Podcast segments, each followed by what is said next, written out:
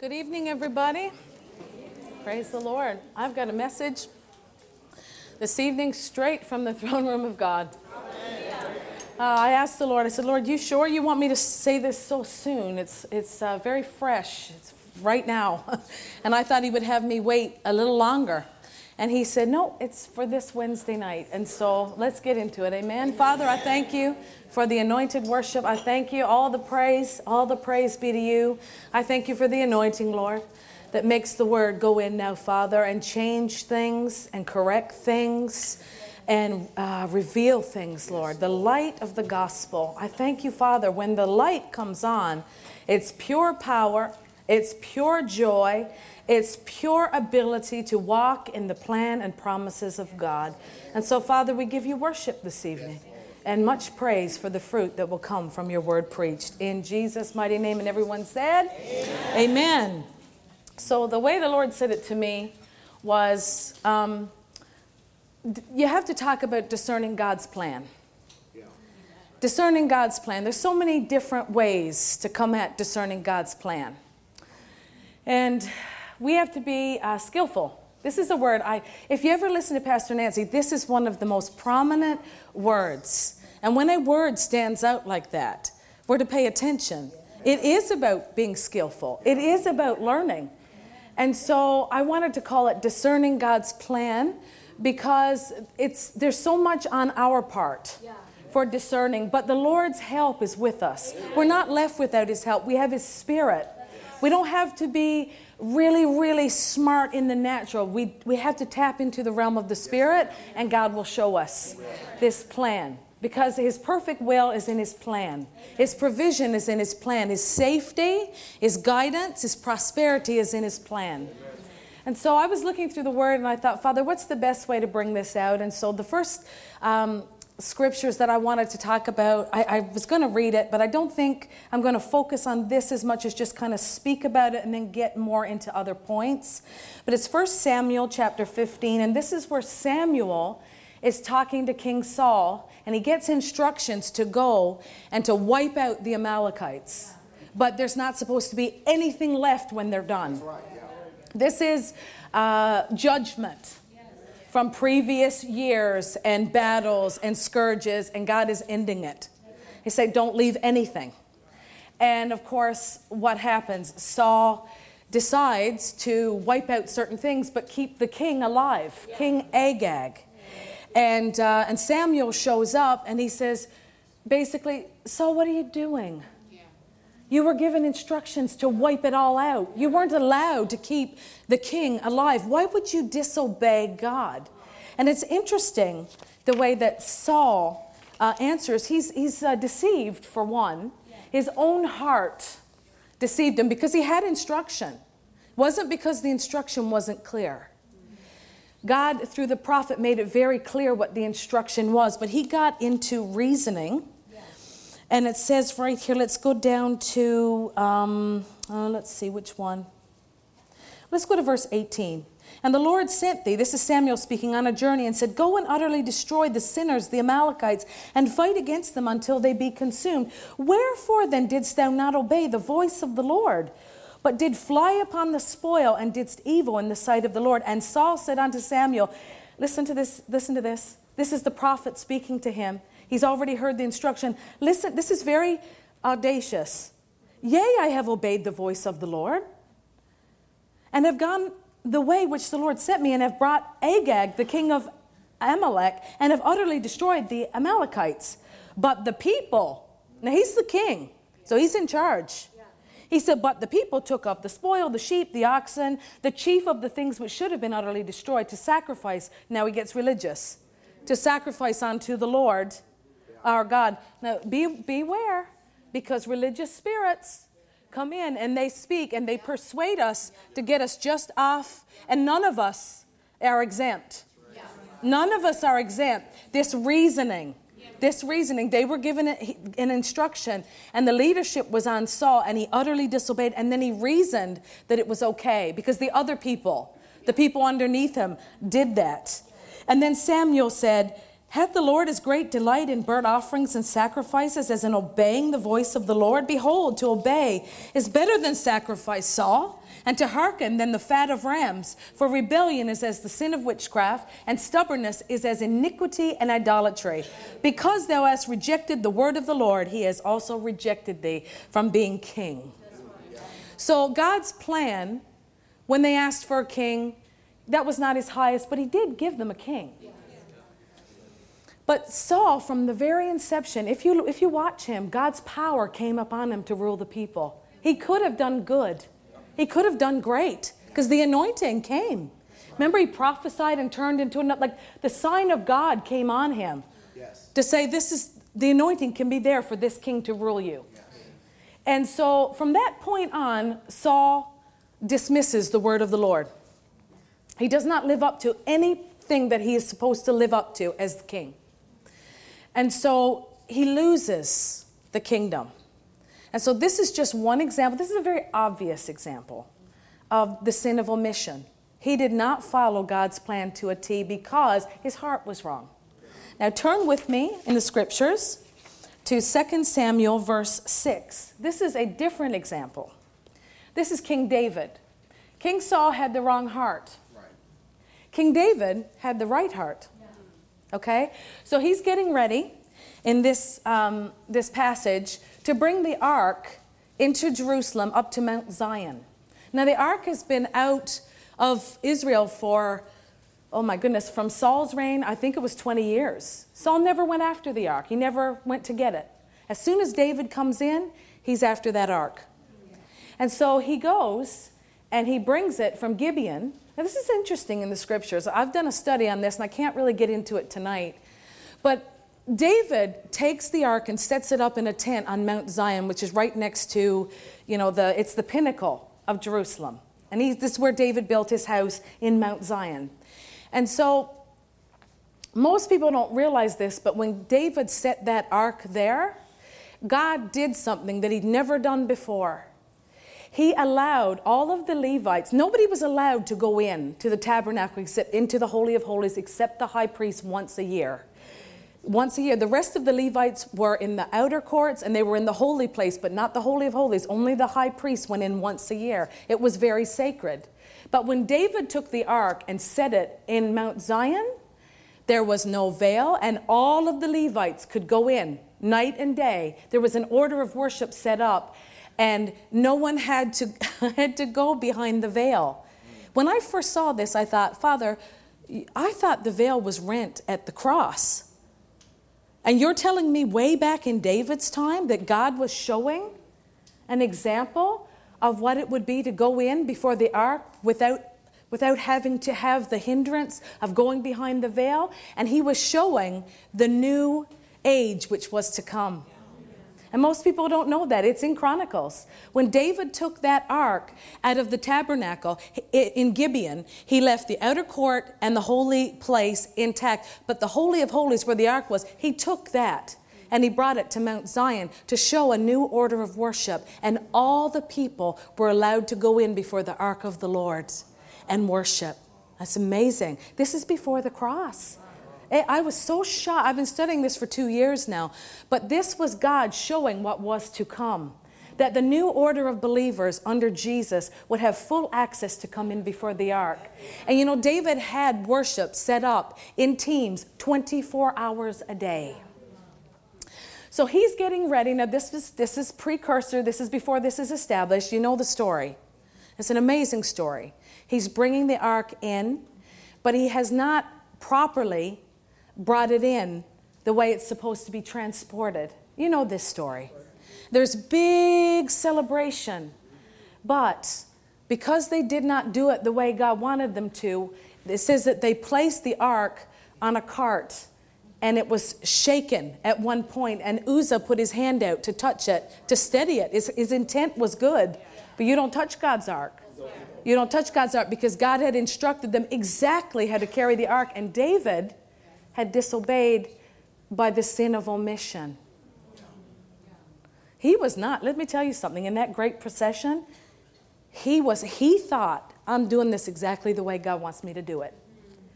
It was a great procession. There was no, no thought of disobedience on God's heart. But if you read that passage of scripture a little further, you'll see that David is stru- he's, he's struck with fear.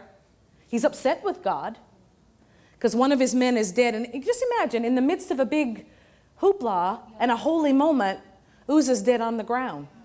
And so he's, he's afraid and he's angry. So that's flesh. And he sends it to Obed Edom's house. And Obed Edom flourishes so much that all of Israel looks at him for three months. And then David, I guess the fear evaporates. He figures out what he's done wrong and he goes and he transports the ark properly. And then the blessing of God comes. But with that sin of omission, there was great loss. And if you notice, David didn't seem to have a clue that he was doing something wrong. He did not consult with the Lord how to carry that ark. Yeah, right. And you know, if you're reading it, you can miss that detail, but if you if you study it, the detail is glaring that David did not transport it properly. And so that was a sin of omission from a good heart. And yet there was great loss because of it. Okay, I'm going somewhere with this. I have an amazing testimony to share with you tonight that I'm excited about, but just stay with me. I'm showing you in the Word what happens when we don't discern God's plan, the way to do things, okay? Then we go to the New Testament, 1 Corinthians chapter 11, verse 27, which talks about discerning the Lord's body. And I don't know about you, but this, this has been blown wide open in my spirit. Oh my goodness. We had it dumbed down to, you know, if you weren't perfect in taking the, the physical elements. This is, this is a mountain. This is so much bigger than that. But you do have to do it worthily. But the body and blood of Jesus is always the biggest parts that you're going to learn is always in the realm of the spirit. How to discern the body. And if you don't discern your place in the body, then there's there's going to be problems. And you have the Holy Spirit to help you. And let me tell you, the Holy Spirit is very patient and I really believe you, you, get, you get years for certain things. You get years to get things right. So don't, don't be condemned and don't be afraid because this message is to shed light and for you to get in a good place and begin to seek the Lord. And, uh, and we're, we're meant to walk in light, we're not meant to be missing it, right? And so um, I'll take you to remember Dad Hagin's story in I Believe in Visions? in the hospital visitor where Jesus came and visited him and said, You know, you're putting the teacher's office in front of the prophet's office, and if I hadn't corrected you, you would have died at 55, which means Rhema would have never existed. And, uh, and he said, You know, Lord, he was so shocked. He was so surprised. And yet, in that vision, the Lord said, I've told you about this three or four times, and I've come now to meet with you. This is the mercy of God. This is the mercy of God because Dad Hagin was missing it. He was not trying to, he's in ministry. He's not trying to get it wrong, but he was. And so the Lord was there to correct him because he wanted longevity out of him. He wanted things to go well with him. And so that story is amazing because you have to discern your place in the body, you have to seek the Lord for it. And we, we got to be listening to how God is moving with us, and we have to know to seek. And I'm going to get into that a little bit more a little bit later, but I'm trying to get through a couple of points to get us established here tonight, okay? Okay, so um, we go to Pastor Nancy's camp meeting in June. And uh, we got quite an entourage going down there. It's so wonderful to go and see all the Canadians there. And you know, our, our church is just, they love having us come. So we get there, and on Monday night, mom gets up and starts talking about women and women missing it and not stepping into their place. And, and she said the men can learn from it too because the lessons are principled. It's not just for women, but she's, God obviously had her touching it because a lot of women miss it in that area. Yeah. And so I remember as she's talking, I'm leaning in and I'm leaning in, and it hit me about 15 minutes in. This is unusual. This, this message is unusual. And, and if you know mom, and everything about her screams that she doesn't really promote like women's ministry. Like she promotes people in ministry, women or men. But it's not, she's not really into all the zhuzh of women's ministry. You know, she, she just, you know how she is, right? So for her to get up and begin to really focus on women and stay there and begin to talk about how women can miss it, how she said this, she said, You can get into your ministry, but not get into it in fullness. Yeah. And she said, If you don't get into it in fullness, that's dangerous. And so I, I remember when it clicked, I remember thinking, I remember saying to myself, You'd better listen. This is unusual. Like, you better pay attention because at first it was just like, oh yeah, praise the Lord, amen. You know, you get into your amen stance and you, you know, you're responding, right? And uh, you can miss the whole thing responding. Uh, it's right to respond, but you, you got to respond from your heart. You got to listen. And so as she's talking, um, I felt the presence of the Holy Spirit so strong come down upon me. And it felt like He came down upon me. I know it sounds unusual because usually an angel will stand left or right. But he came, and it seemed to me he was on my left side. Now, I know he lives in me, but that's just the way I felt it. My left side got very heavy, and I heard the Holy Spirit say, Listen to her. And the room, it felt like all the air got sucked in. And I'm not exaggerating when I say that. I've experienced that many times where the room, it feels, it gets hot. Because I can feel the presence of God come down. He's saying to me, You better listen. This is for you. And so I'm listening, and I know it's for me. And I said to the Lord, I know this is for me, but I have to be careful that I don't start running around in my mind trying to figure out in the natural what I'm doing wrong. Because she's talking about women not fulfilling their course, women getting sick, women not stepping into the fullness, women uh, stepping halfway in, not discerning their call, not taking their place with the man of God in their life. I mean, there's a whole, there was, if you haven't listened to it, it's masterful. It's so masterful. And so, and of course, the principles actually apply to men that are supporting a more dominant ministry office.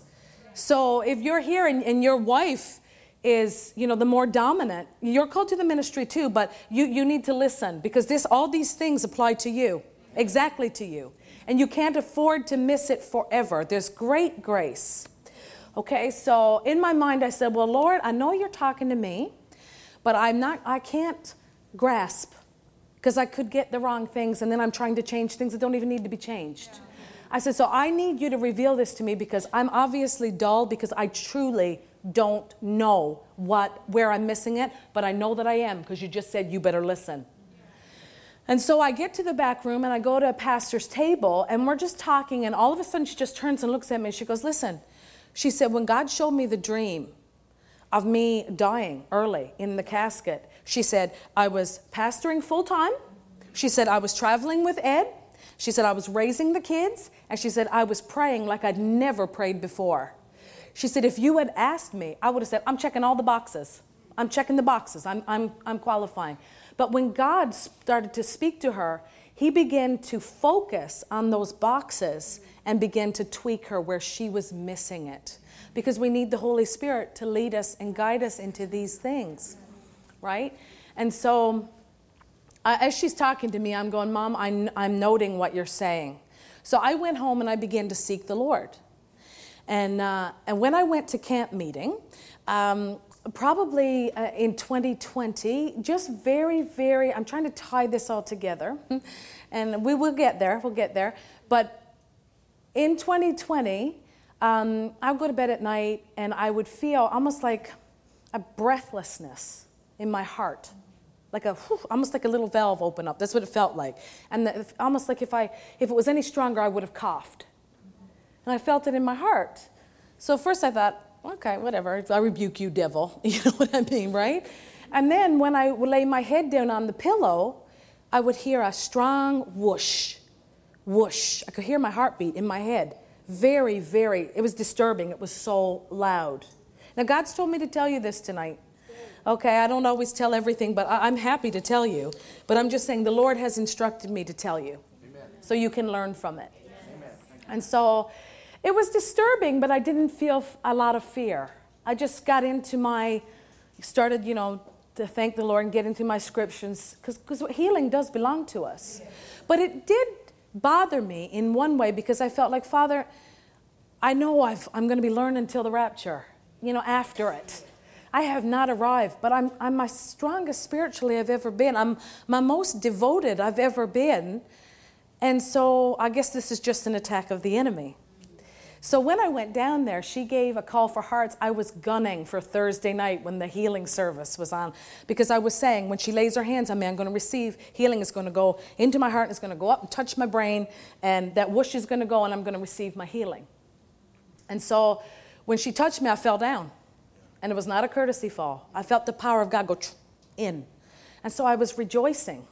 But now I'm going home with the knowledge that God spoke to me in that service and said, You better listen. Okay, I said, Okay, Father, I need you to reveal to me where I'm missing it. Because if you ask me, not that I'm perfect, I, I know I'm not, not at all. But I said, when Craig asked me to pray, I pray. When he asked me to travel with them, I'm traveling with them. I'm raising the kids. I'm doing more than I've ever done. So I don't want to do this in my head. It was very important to me not to do that in my head.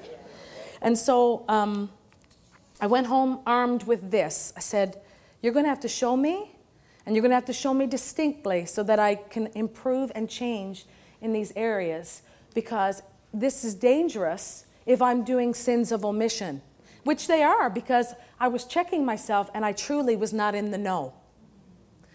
Which is surprising, right? Usually you kind of know where you're getting it wrong. But I didn't. And God gave me five areas, and I'm actually not finished. I know that. In this season, there's five areas, but there's more alignments coming. And I count that as great love to me. I am so thrilled. Because when I turned 40, I could get uh, healing before that was easy. It was easy. And strong things, you know, Quinn's face getting healed, hips getting healed, lump in the breast getting healed. By the way, it's not God's will. If you're going through attack after attack, there's doors open. The devil does not have that much power. You can have attacks against you that are not always you opening a door, but if there is a, if you're always believing, you're always believing, you're always, there's doors open. You just don't know what they are. Or you do and you won't change. But believe God because He'll give you the grace to change it. He really will. He really will. And so um, He gave me five areas to change.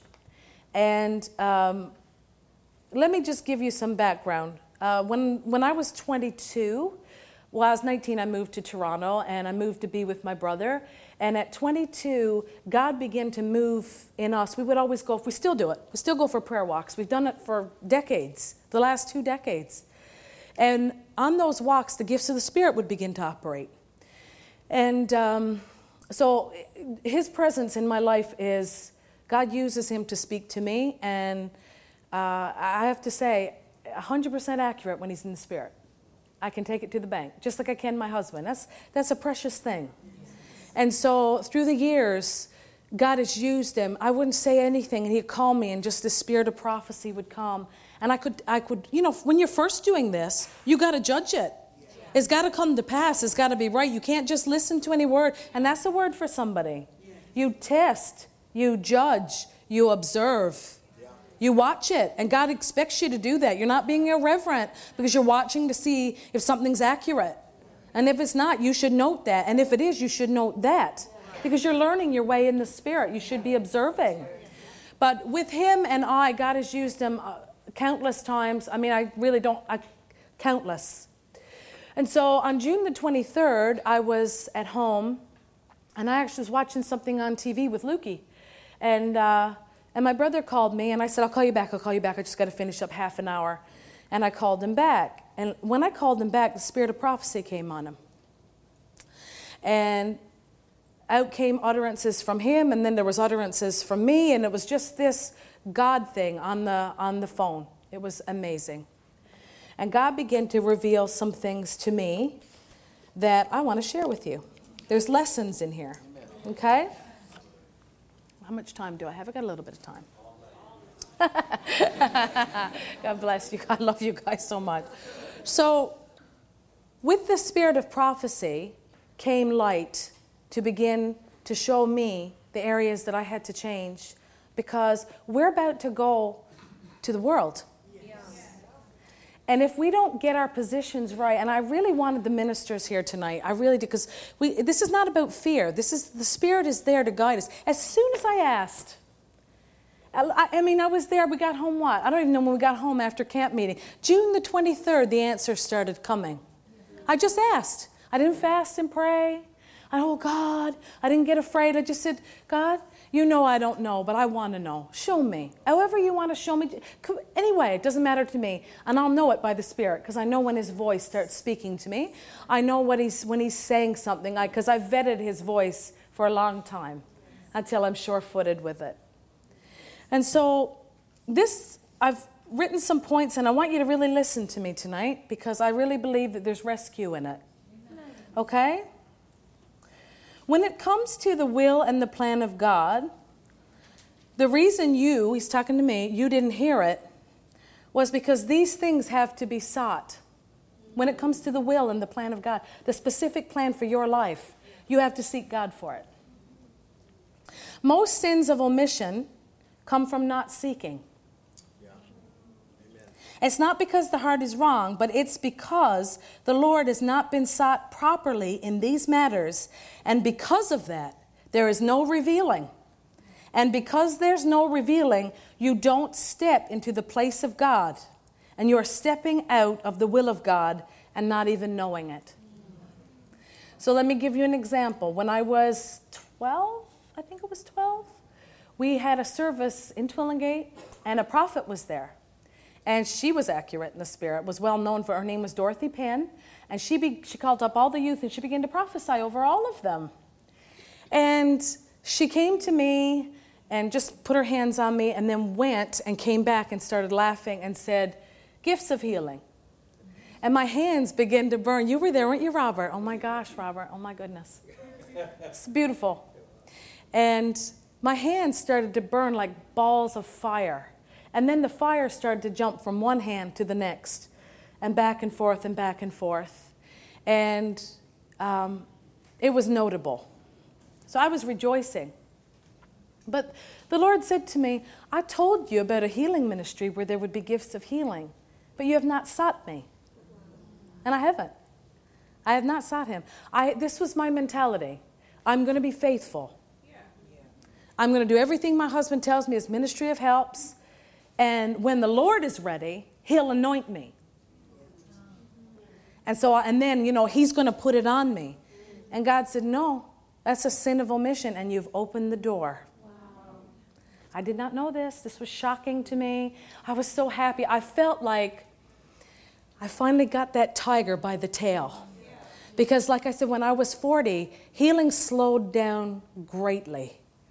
Like, I felt like I was smacking my head against the wall. Like, and God said to me one day, He said, When did I ever make healing? He's trying to give me clues. When did I ever make healing hard? I said, Never. When He yanked my spine straight, it was the easiest thing in the world. In other words, He's saying, I do the work, you didn't do any work. I didn't tell you to do laps and this and that and fast for 30 days. You didn't do anything. I just reached down and healed you. And the healing was easy, simple. I don't make healing hard. So I did notice that in the last year or so, when Craig would call me aside to pray for certain ones, there was a knowing that would come. I knew they were healed. It wasn't like if they take a hold of it, they'll be. I knew it was notable. I could feel an, a knowing, and I could feel heat go out of my hands into their body, and we would get the report, and they'd be healed. But with not being skillful, the Lord's not pleased because if you're not seeking, if He says one thing to you, you should be seeking. Gabby, if he talks to you about singing and worship, you can seek him right now, and you actually should be. You don't wait, you seek him because he's talked to you about that. Right?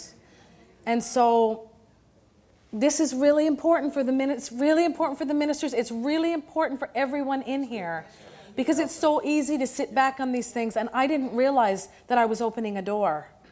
But I realized many years have passed And as we're stepping into spirit, more spiritual waters, you understand, God doesn't take his hand off you, but you're out of the plan. It is the, the enemy watches, and as soon as he sees a door, he's going to attack you. This is 100% devil. This is not God. God's working with us to keep us in the plan so that we walk in divine health. Dad Hagin said he, for decades, he didn't even feel his body. No sickness. No sickness, not from struggle to struggle. It is wonderful to turn sickness. I've got a list this long of things I've turned, but my, my view is different these days. What about this divine health we're supposed to be walking in? And we're opening doors, and in a sense, we think we're getting off with it, and we're not. We're not getting off with it. The word is the word, and when light comes, it, by sins of omission, we will open a door. And God wants us to learn how to shut it. Okay? So he, the Lord, will highlight um, what you, okay, because you ask. So this is the Lord dealing with me. Because you were waiting for the leading, you sat back, and I did. I, I just felt I'm in ministry of help, so my husband has the healing anointing, okay? But God is waiting for the seeking because he'll speak to you about this matter. And if we don't seek them out after he speaks to us, we don't hear properly. And then we get out of the will of God in these matters, and that brings sickness. Because you are entering into the deeper things of the Spirit, you truly can't get away with it. And I'll tell you why you can't get away with it. It's because then you are entering into the realm of spiritual sin. That's what's happening where people that are not deep in the spirit don't sin that way when they're in the flesh. There's a lot more mercy for them. But the higher you go, the enemy is there. But you don't have to be afraid because the knowledge of God is with you. Right. You shouldn't be afraid. This is, this is not anything to be f- afraid of. We want to walk with the Lord. Dad Hagin said it's much more dangerous for us to have spiritual sin than sins of the flesh. That's why it starts to get more dangerous when you get into the deeper things. The error can cause an effect. All you have to do is seek the Lord.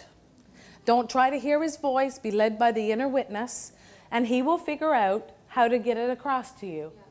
So, the five areas that were spoken to me, two of them were prophecy, and the others bubbled up in my spirit, and He showed me. So, He showed me different ways. And it was easy. I was not smart enough to get it, it had nothing to do with that. God came to me because I asked. The Lord has to be sought. And I'm repeating some of this. If He tells you anything, you can't wait for a leading in these matters. You have to seek Him. He requires that of you. Once God highlights a thing in your life, you're to seek Him. This is obedience in those matters. And if you sit down idly in these matters and you don't go towards Him, you're not properly discerning your call. That's not just for fivefold. God has a plan for every born again believer. He wants you to discern your call. You're not being skillful and you're not being right. Remember Dr. Ed, right? He got in trouble because he was advertising praying for the sick. And remember, he said, you know, Pastor Nancy said Jesus stepped out of the, the organ. You know, it's a spiritual thing. So, you know what I mean? I stepped out with those long Galilean legs, he said, and fire shot out of his eyes. Remember, doctor would say, I felt like saying, was it, are you in a bad mood? What happened? What did I do? I'm here ministering. See, sins of omission. He didn't understand why Jesus was mad. Jesus was mad. Why? Because all of the people would not be ministered to properly. That healing power wouldn't be transmitted properly. And Jesus wants his church well. He wants that healing to go into bodies and drive out sickness because he paid for it. And so he got on the other side of that and he, he, he repented and, he, and the light came and he was able to adjust it. So when God began to correct this, like I said, I used that term, I felt like I got the tiger by the tail because I could sense the dealings of God, and with that comes great joy. Because it's difficult to hear the word preached and to go after the word and go after the word and go after the word, and you're sick, and your years are passing, and you're sick, and you hurt. And, you, and we really shouldn't get religious about that. There's, there's a why. Why? We should ask the Lord and seek Him because He's paid for it. And He wants us to know His will, and He wants us to walk in divine health. Spiritual sin has to be repented of for healing to come. because healing is in the will of God. Amen. But you've placed yourself outside that, it's talking to me, that will, and you can't have healing come upon you because you've, you're misplaced in the Spirit. God wants us right in line. Remember, Dad Hagin would say, I read this, he would say, every year, whatever I'm doing, I put it out before the Lord. And I ask him, Have I picked up something? I'm paraphrasing, but this is what he meant. Am I doing something that's not necessary? Or am I omitting to do something that I should be doing? And uh, he would lay it out until he got answers. So, in other words, he wasn't being religious about it. He waited until he got those answers. This is a vibrant relationship with the Holy Ghost. We have to know his will for our life. And it's okay if it takes a little bit of time to get there, but we should be not just, I felt smacked in the most wonderful way by God. I must say, I just thought by yielding and by trying to be faithful that I was ticking the boxes. Let me tell you, that was not enough. Okay, so I talked about the healing ministry, and then the Lord talked to me about my pace, my spiritual pace. He said, Your husband's about to go to the world. He said, if you, he said, you're praying more, yes. But there's got to, you have to be swift of feet in your pace. And he's not talking about running yourself ragged, a spiritual pace, a yes from your spirit man. A yes. There's, it's a spiritual thing. It's not, you can run around all day long and look like your pace is great. It's a spiritual yes. It's important because when he tells you to do something, that yes has to be in there for you to step up. That, that spiritual pace is a high stepping pace and it's different for every season but you have to qualify in that season for the next for, to get to the next. And it's not about being run ragged. It's it's it's skillful to run fast with without encumberment. Because god has to shave things off and say that's not important this is important i'll bring help for that you got to do the main thing you have to focus on the main thing because distractions will come. But God knows how to deal with distractions. He just needs you to focus. He will take care of the other lesser things if you believe Him, if you ask Him for it.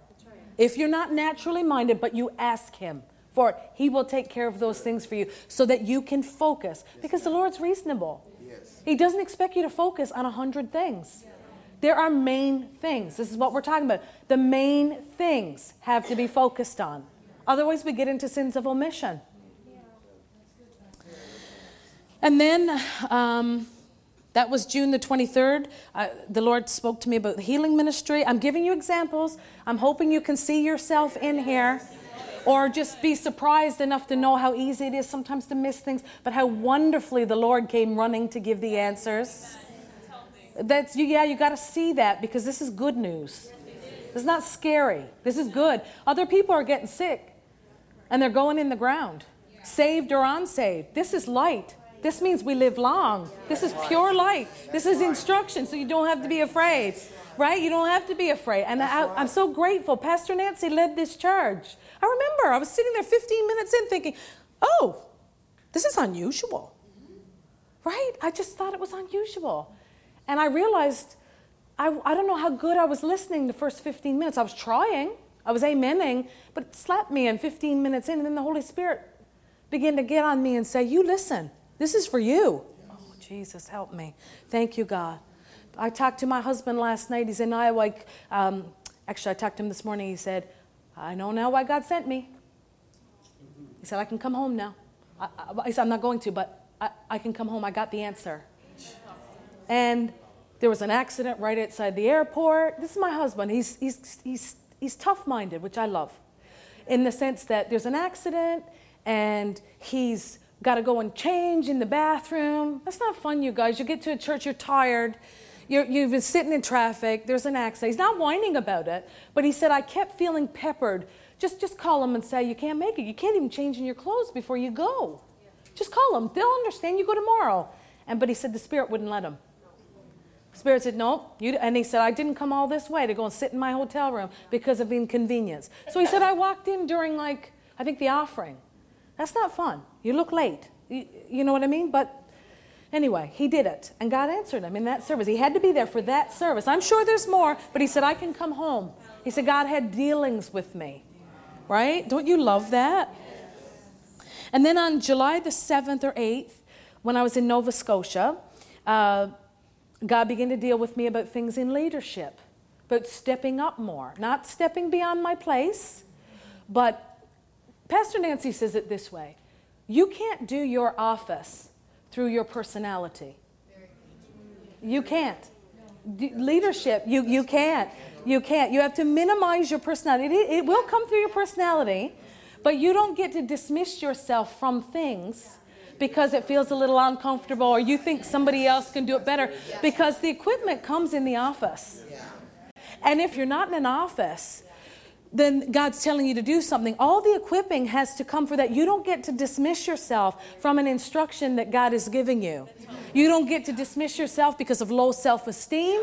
You don't you have to put on God from your spirit man and put on his language and put on who you are in Christ and, and take his hand and trust him.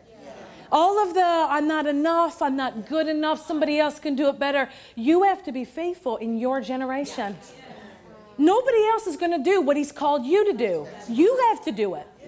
And it's and all of these uh, distractions of the enemy, and somebody else can do it better, and oh, I'm this and I'm that. All lies, all lies of the enemy. You must trample it beneath your feet. You must see the things he's telling you, and you must do them with all your heart. And know that if you're lacking, he'll make up the difference. He'll come on you. If he told you to do it, you can do it.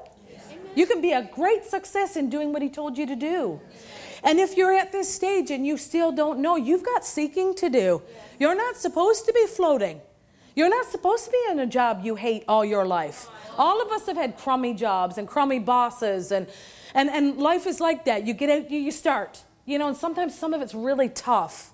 But you're not supposed to stay there. God, this, the human soul gets crushed when you're doing something you hate all the time. That's not the plan of God. God's plan is full of joy. You're supposed to be going from glory to glory to glory. So, what's stopping you? Seeking God, doing what He tells you to do. Seeking God, doing what He tells you to do. He won't tell you to do 10 steps, He's going to tell you to do the first one. Listen, just like a minister can get sick from not following the plan of God when he's dealing, and he's dealing, he's not putting sickness on you. But the enemy also sees the dealings of God with us and the misery is nothing worse than working all your life doing something you don't want to do. That's not God, guys. I'm telling you right now. That is not the Lord. He's got a plan. And you might have to go through some muddy waters, but His desire is to get you out of there and establish you in righteousness, joy, and peace, and power, and increase for every one of us. Amen. And so he talked to me about things in leadership, things that I had dismissed to my husband because he's good at that and he does that better, and that's not me. And God, this is what the Lord said. I, I wept when I repented to my husband. This is what the Lord said. He said, I have given you a supreme example in your husband of leadership. And he said, and instead of learning, he said, You have not taken your place, and I am displeased. I'm telling you, I cried, but I cried. There was joy in my heart. I was glad. I saw it. I saw it. And with that comes the strength to do it. And I'm telling you, I'm in a different place today because of the correction. But I did not see it until he told me. I thought it was okay to do that. He said, I have given you example after example in your husband to learn, to aid, to run alongside, to be of an assist, to learn skill, and you've dismissed it. You've dismissed it because that's him, that's not me. That's not true. That's a lie. So I repented with tears and with a grateful heart. And I'm different today because of it. And the strength has come, and more revelation has come, and joy. Joy has come. Joy has come. Then on June the 11th, sorry, July the 11th, you can see the succession. It's quick. There's June 23rd, there's July the 7th. Oh, by the way, when I was in Nova Scotia, my heart was going crazy. My heart was going crazy. I, I would get, it would pull from here down to my waist, like, like a muscle doing this. And then the electrical part of it, they call it the electrical pump or whatever. No, there's the pump, there's the electrical, and then they call it the plumbing.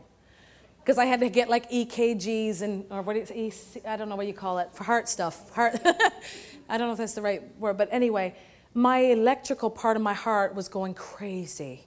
I would lie down, I could feel movement, and it would go all over, all over. And it was on my left side, and then it would, it would grind like this. And then I'd lie down on my bed, and I could feel the whoosh, my blood going through my head. And I, you know, I never check the internet.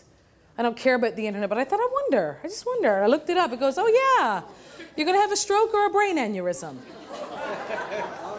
awesome. Turn that off. You know? But God kept me because I never at any time felt terror. But I could feel, and, and my heart was doing these things all day long morning, evening, afternoon, night, and in the middle of the night, my heart was acting crazy. So in Nova Scotia, um, as the alignments came, and he, and he dealt with me particularly about leadership in Nova Scotia. In Nova Scotia. Remember, Lorraine, we talked about this. And, uh, and so the Lord had me say this because there's still, there were still two more he had to talk to me about. But the Lord said, When the enemy accuses you, this is what you say to him I'm making the adjustments, I'm walking in the light that I know. God will bring more light, but because my heart is turned toward Him, it's counted to me as obedience and righteousness. Therefore, Satan, you don't have a legal right. So you don't have a legal right. You have to take your hands off me. So, and, and I, he had me say that from my spirit man. And thank God for a godly husband. You know, I just went in and told him, and he laid his that beautiful anointed hand on me. And he said, and he told my heart to get back to normal. And it, it's uh, what it was doing all week. It just went right back into a normal rhythm. And yeah, hallelujah. Hallelujah. I say this because things are far more spiritual than we realize. But if we're spiritual, we're kings.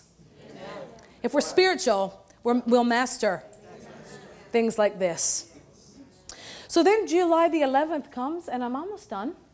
July the 11th comes, and um, I wake up at 2 o'clock in the morning, and I normally I've had to talk to my sleep to get it back to normal, and I'm doing good, I'm doing good. But I wake up and I'm aware of his presence.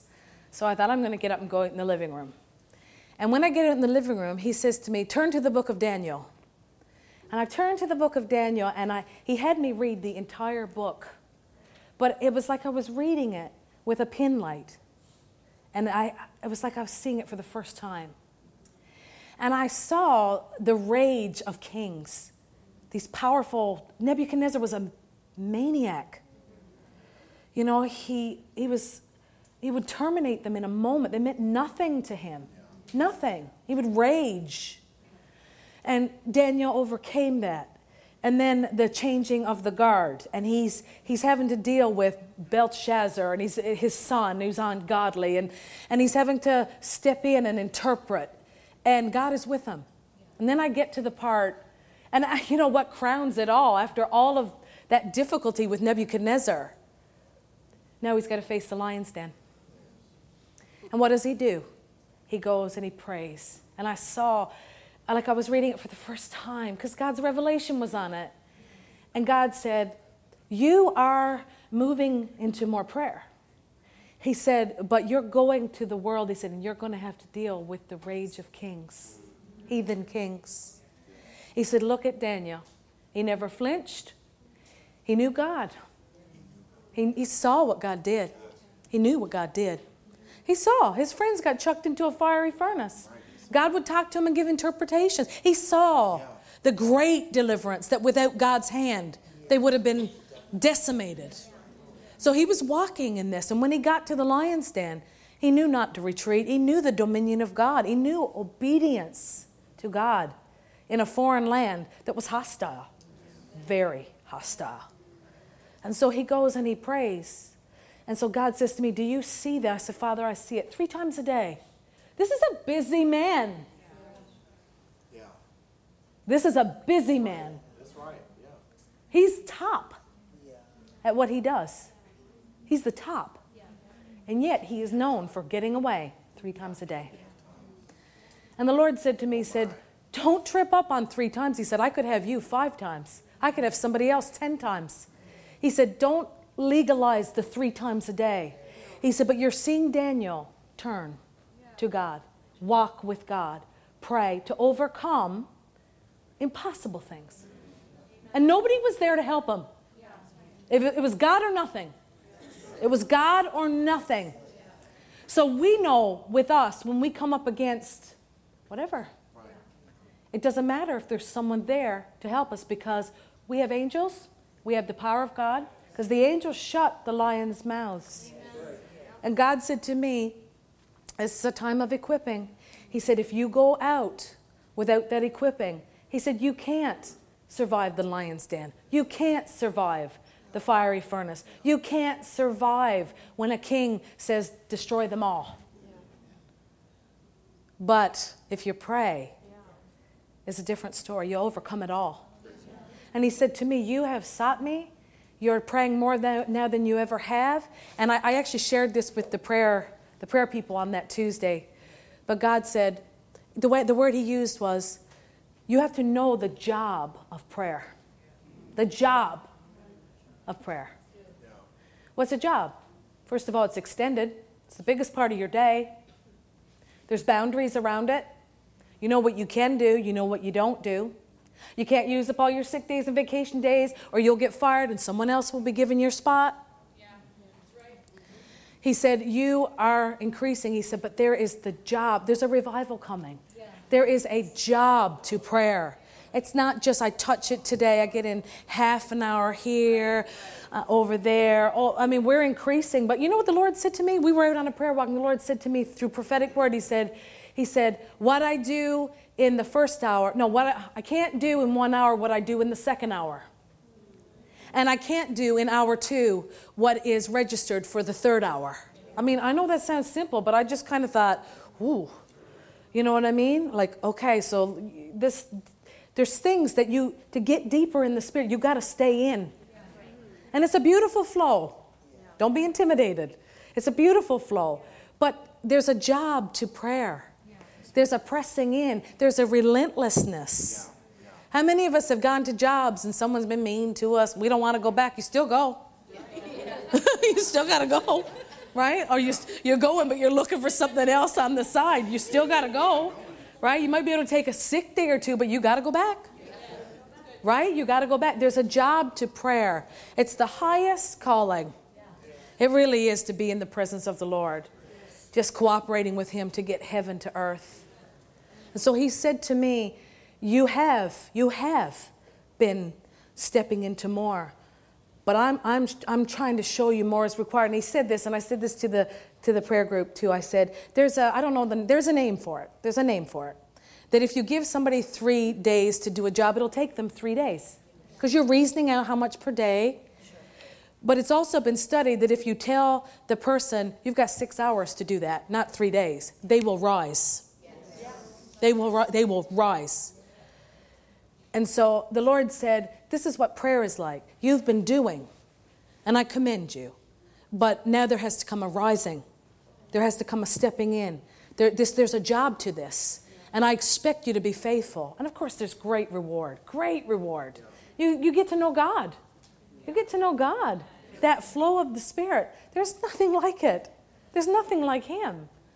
But you have to step in and be consistent and persistent because things have to be prayed out because we're going to the nations and great darkness has to be overcome.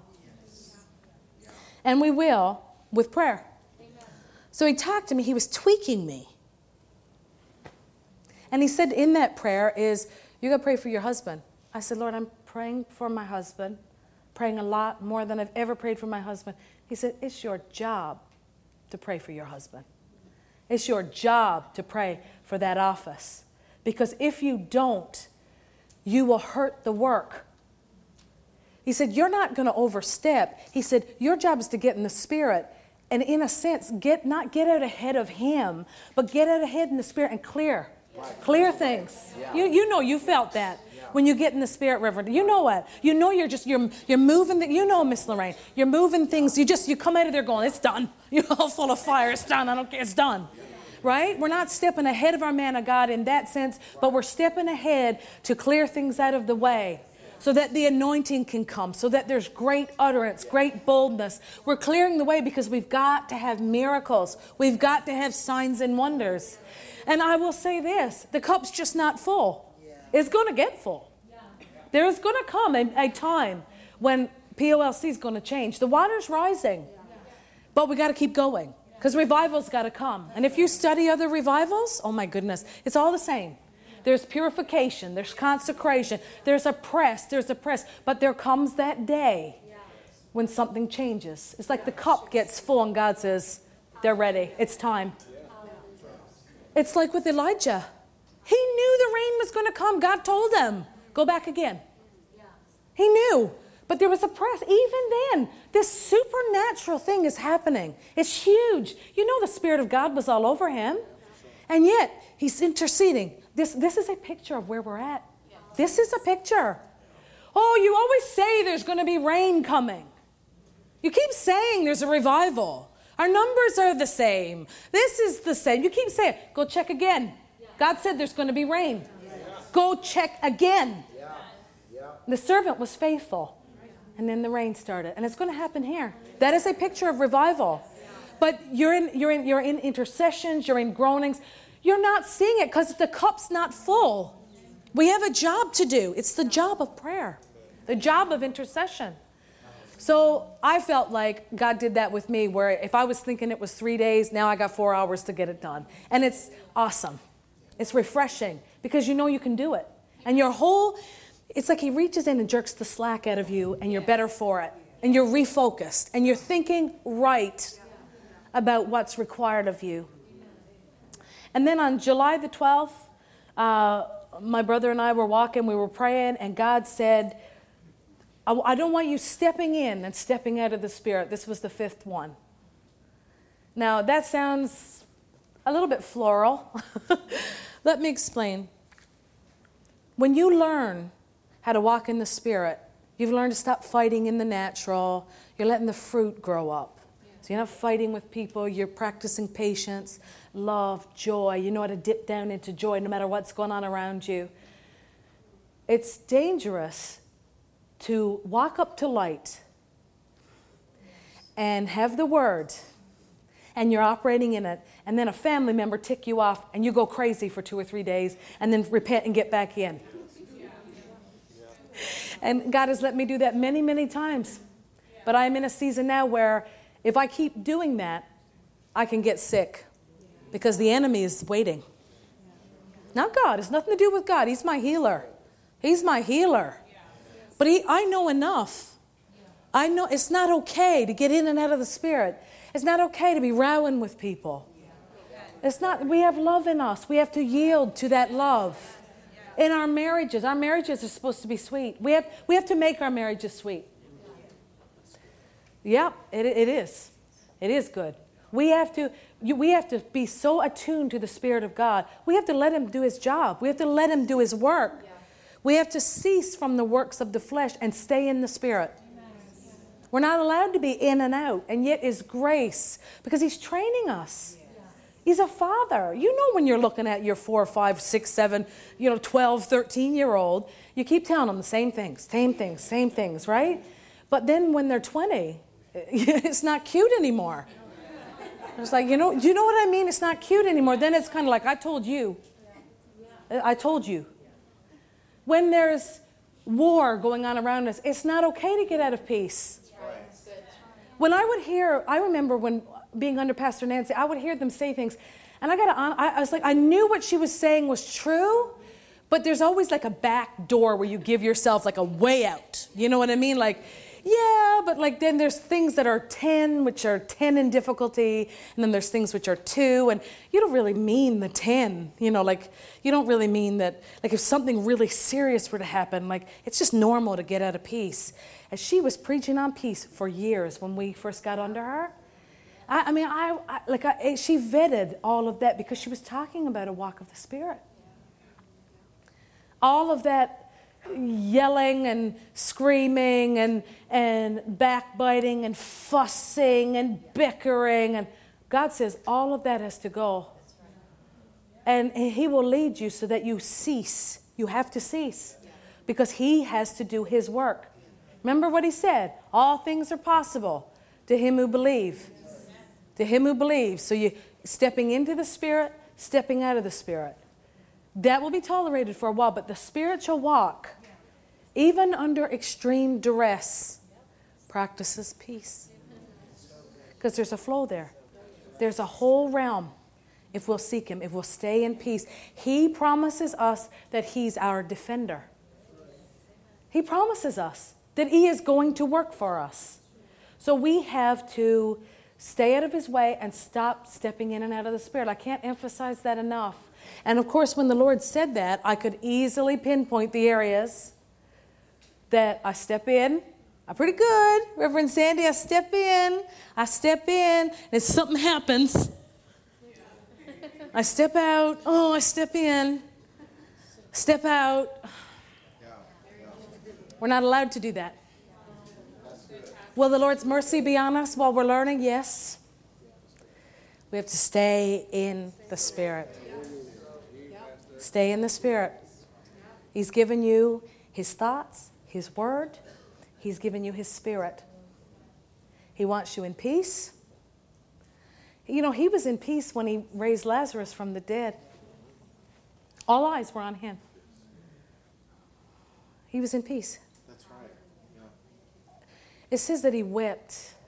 They were, he wept, he groaned, I believe, in intercession. The sisters were there, they were mourning their brother. This is, this is as bad as it gets. Lazarus is dead. He was in peace. You know, he didn't even hurry. That's how he knew the Father. He knew the Father. Frantic behavior, frantic chaos. It's wrong. And God's so patient with us, and He'll help us. He'll help every one of us. But we're people of peace. And every time when we open uh, the door to chaos and, and fighting, and we're opening the door to the devil and saying, Come on in and mess with us for a while. It's not, it's not okay. It's not okay. So God gave me those five areas, and I actually know that there's more. Because he said, More alignments are coming. I said, Bring it on, Father. Because I feel like I, I feel so changed since, since going down for camp meeting. Sitting there thinking, Well, that's interesting. Dull as a butter knife. You know, that's, that's unusual. You know what I mean? Honestly, that was, I remember I laughed at myself after it was over because I had that thought, like, hmm. And then the Holy Ghost going, You better listen to her. I said, Okay, Father, I'm listening. You know, he's so kind. He didn't, he's so kind. He's so kind. And uh, so, okay, so let me. I don't want to miss anything. So, okay, so he tells me those five areas, and my heart is keen because I want to walk on the high places of the earth, and the God of the universe spoke to me these five areas. I'm absolutely thrilled. Spank away, God. Get me in line for the revival. Souls depend on us. This vessel, yes, it's flesh and blood, it's very important. Yes. It's very important. It has to be subdued, but it also has to carry our spirit for the assignment. It's very important. So I come back from Nova Scotia and I have to do a stress test, and they stick this, you know, heart monitor on me, and like there's stickers all over me, and I'm like, this is feels strange, but okay, I'm gonna submit to it. Oh, I want to. I want. Let me back up just one second. One second. In the beginning of all this, I had different things, not my heart, but there was things I was believing for and I couldn't seem to get healed. But I was adamant. This is the point I want to bring out. Craig would say, honey, you know, you could go. It was uh, like my knee, and it was eight years after busting my knee, and I would get better and get worse. And he'd say, why don't you just go and have surgery on it? It's okay. You got your faith on different things. It's all right. And I was like, no. Isaiah 53 says, by his stripes I'm healed. And, I, and it's true. But I would get almost mad with him. But no healing was coming. And I was used to healing flowing. And years are passing. And he said, I don't know why. He said, honey, but I just feel like you should just go to the doctor and just, you know, and I was not afraid of the surgery. It's such a simple surgery. You can almost walk out the same day and you're better. It Would have been a relief. But I said, no, I know the word and I'm going to stick this out and I'm going to do it. And so a little while ago, like in the midst of all this, I went to bed one night and God said to me, listen to your husband. That's what he said to me. Listen to your husband. Go to the doctor. And I thought, okay, I will. I- will do that. And let me just put it into a small little capsule. There's more to it than this. But what happened in that um, yielding was I went from being adamant, adamant, adamant, adamant, and I just went, okay, Lord, I'm going to be led by the Spirit. I'm going to do what you said. And I turned from my mind to my spirit man. I said, I'm obviously missing something you're telling me to go to the doctor. And I felt like I clicked from my head and being adamant down to my heart. I don't know how to explain it any better than that. I just stopped being adamant to, Holy Ghost, what are you saying? I'll do that. Okay, I'll do that. No problem. No shame here. I'll do that. And I started the, the, the appointments. And that began this journey. But I was listening with my spirit rather than being adamant. So I fast forward now. I hope this is not disjointed to you. But about a week before, June, July the 20th, I went to the doctor. But about a week before, I heard the Holy Spirit say, just ignore it. Don't rebuke it. Because I was still feeling certain things in my heart. Don't rebuke the devil. Don't just ignore it. It's just going to be like, it's just going to, until it's gone. I said, okay, Father, I won't even acknowledge it. And I was feeling things, but I wouldn't acknowledge it. So I, I did a stress test, I put the heart monitor on, and I go to the doctor. This is so cute. I go to the doctor and he said, "Do you need any information or what do you what do you need?" And I had felt like all everything go. I had felt everything go after the Lord told me to ignore every, every symptom. The whooshing in the head, the heart went back to normal. And so I'm sitting there. I said, "No, I don't really need to know anything. I just, you know, just um, just tell me what the report says." He goes, "Yeah, I'll tell you what the report says." And he goes, uh, they, they divided. He goes, the electrical, perfect. He said, the pump, perfect. The plumbing, perfect. And he, and he said, that's great. This is great news. You just made my day. And I don't know why I said it. I didn't mean it. I just said, wow, I don't know why. Like that's, and then I stuck because the spirit went and I went, actually, doctor, I don't know why I said that. I said, I'm a pastor. And I said, I've been praying myself through this. And I said, that's the reason why everything came back normal. And he went, Hallelujah, I believe it. that's exactly what he said. He said, Hallelujah, I believe it. That's awesome. You just made my day. And I heard in my spirit, I heard the Lord's words come up and say, It is finished. And my heart is perfect. I'm telling you guys, if you could have been in my body, the pain, it was it was alarming and frequent and often. And I'm whole. And that's what I mean when I say that we, we get that tiger by the tail. We don't want to be so adamant. By stripes and healed, by stripes and healed. By, we want to be led by the Spirit with the Word. Yes, we are healed. We are healed by His stripes, but, but He's working with us. And sometimes we're missing things. And sometimes He has to fine tune us. And healing is never hard. Never hard. He's never, he's done all the hard work. It's not hard. That flow is supposed to be so easy. How wonderful to just come to the altar and have a man of God just lay hands or even speak. And that power just go into you and, and make you whole.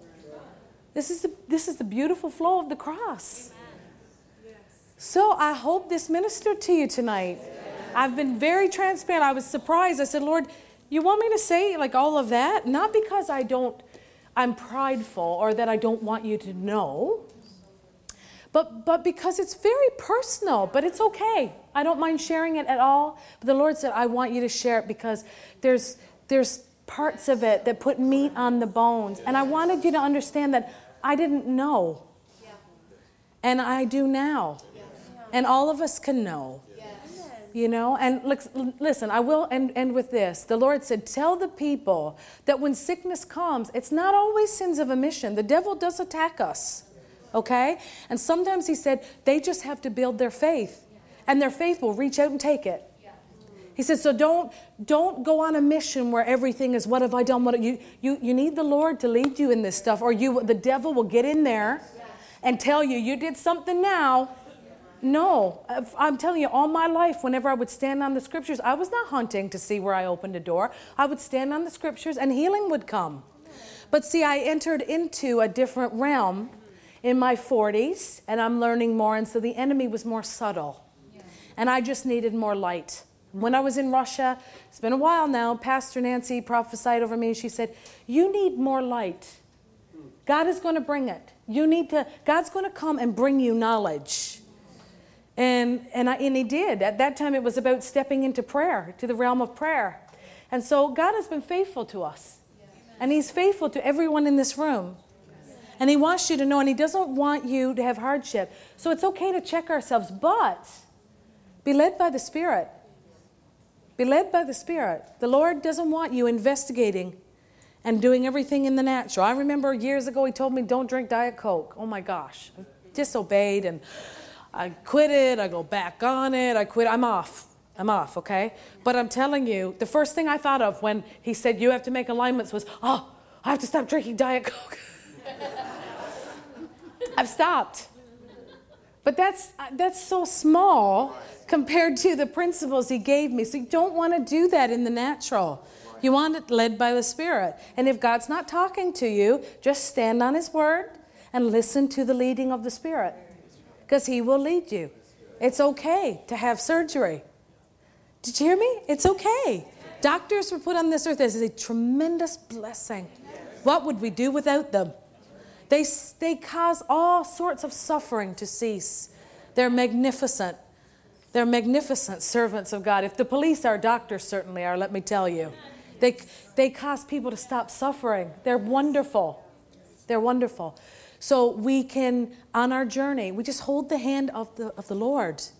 There's no shame in these things, but let's just grow. Let's just grow because our journey is to get into divine health. Obedience and divine health, an easy flow of healing.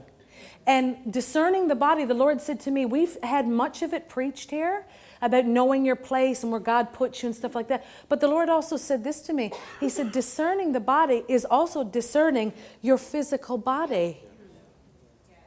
Because that, if the devil can put you in the ground because you don't discern your body, he's going to do it. And, and the Lord said, and I'll end with this He said, People don't realize that, including myself. He's just told me this recently. There is a supernatural flow, he said, of self control for the body. He said, But what does the world do? They go crazy with diets and this and that, and they have a modicum of success. He said, But the fruit of self control is in there. But if you never tap into it, if you never pray it out, if you never sit with God and meditate on His Word, there's no strength. Your flesh is going to rule. But he said there is an anointing to self control the body in any area. And he said, look inward, because if you look inward, you'll have lasting success. Isn't he good to us? Uh, when he says something like that, your whole thoughts on it change. Because his yoke is easy and his burden is light. It's not a grind for the believer, not when we're in the Spirit. There's no condemnation in the Spirit. Amen